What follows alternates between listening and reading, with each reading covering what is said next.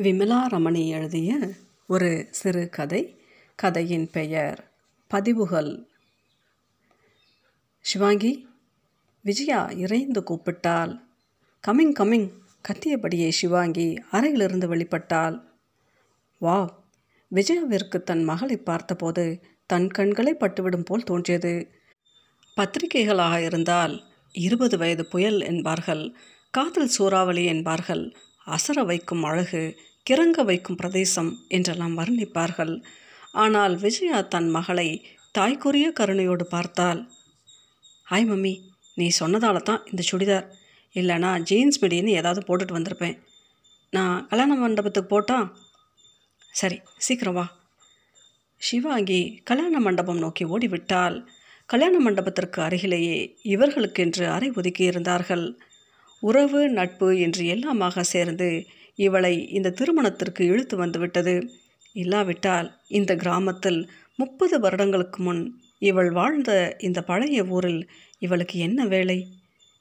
கெட்டி மேல சத்தம். ஓ மாப்பிள்ளை வீட்டார் வந்து விட்டார்கள் போலும். சிரிப்பும் பாட்டும் தூரத்து ஓசையாக கேட்டன. விஜயா மெல்ல வெளியே வந்தால் இன்னும் மாப்பிள்ளை அழைப்பிற்கு நேரம் இருந்தது. ஊரை சுற்றி பார்த்தால் என்ன? படி இறங்கினால் வெளியே நடந்தால் ஊர் நிறைய மாறியிருந்தாலும் சில மண் வாசனை இடங்கள் மாறவில்லை.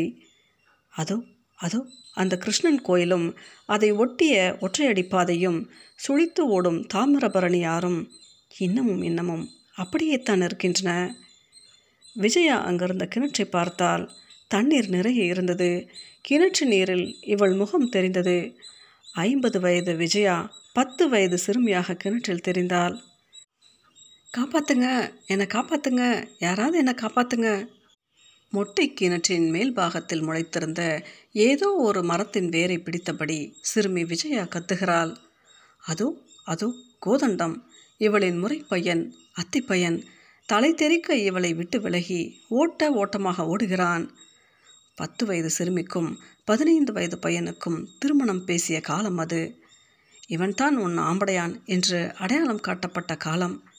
அந்த தைரியத்தில் தானோ என்னமோ? அன்று இவள் நாவல் பழம் பொறுக்கிக் கொண்டு தனி வழியே வந்தபோது கோதண்டம் இவளை வழிமறித்தான். டி விஜி பழம் கொடு என்றான். சிப்பாடா நான் மாட்டேன். உனக்கு வேணும்னா நீயே பொறுக்கிக்கோ. பவ்வே. கோபத்தில் கோதண்டம் இவள் மீது பாய நிலைத்தடுமாறிய விஜயா அந்த மொட்டை கிணற்றில் விழுந்தால்? கோதண்டம் பயந்து ஓடினான். யாராவது என்னை காப்பாத்துங்களேன். அப்போது சின்னம்மா விஜயா மேலே பார்க்கிறாள். மாசானம் இவர்கள் வீட்டில் வேலை செய்யும் மாரியின் மகன். சின்னம்மா இந்தாங்க இந்த குச்சியை பிடிச்சிட்டு வாங்க.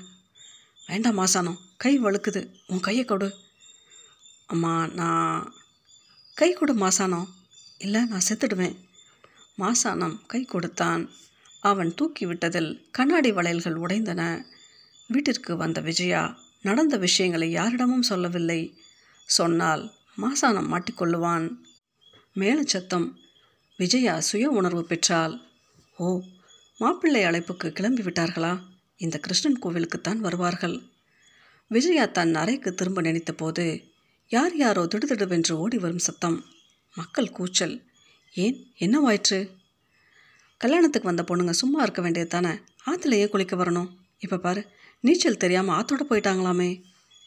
விஜயாவிற்கு பகீர் என்றது. ஒருவேளை ஒருவேளை சிவாங்கியும் ஆற்றில் மூழ்கி மூச்சு முட்டிய அந்த பெண்ணை கரையோரத்தில் கிடத்தி இருந்தார்கள். முதலுதவி செய்து கொண்டிருந்தார்கள். அதோ அதோ ஈரமாக கிடக்கும் அந்த துப்பட்டா சிவாங்கியுடையது தான் சிவாங்கி கதறியபடி மகளை நோக்கி ஓடினாள் விஜயா. சிவாங்கி கண் திறந்தாள். No mummy I am okay.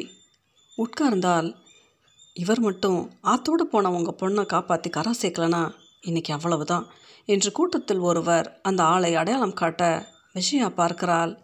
ஈரம் சொட்ட சொட்ட தள்ளி நிற்பது. மாசானம் மாசானமே தான். இவளுக்கு கை கொடுத்த அதே கரங்கள் தான் இவள் மகளையும் மீட்டிருக்கிறதா? சுற்றி நின்ற கூட்டம் மெல்ல கலைந்த பிறகு விஜயா மாசானத்தை பார்த்தாள். மாசானம் அன்னைக்கு என்னை காப்பாத்தினேன் இன்னைக்கு என் மகளை. நீ நீ இங்கே தான் இருக்கிறியா? ஆமாம் இந்த ஆற்றுல கிணத்துல விழுந்தவங்களை காப்பாற்றுறதே என் வேலையாக போச்சுமா. பக்கத்தில் தான் குடிசை. மாசானம் தயங்கியபடியே கேட்டான். ஐயா விஜயா சிரித்தாள்.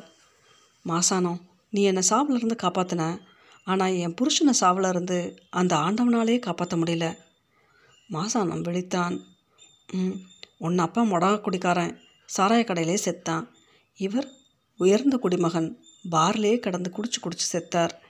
அவர் எனக்கு தந்த ஒரே பரிசு சிவாங்கி தான் அது போகட்டும் உன் சம்சாரம்.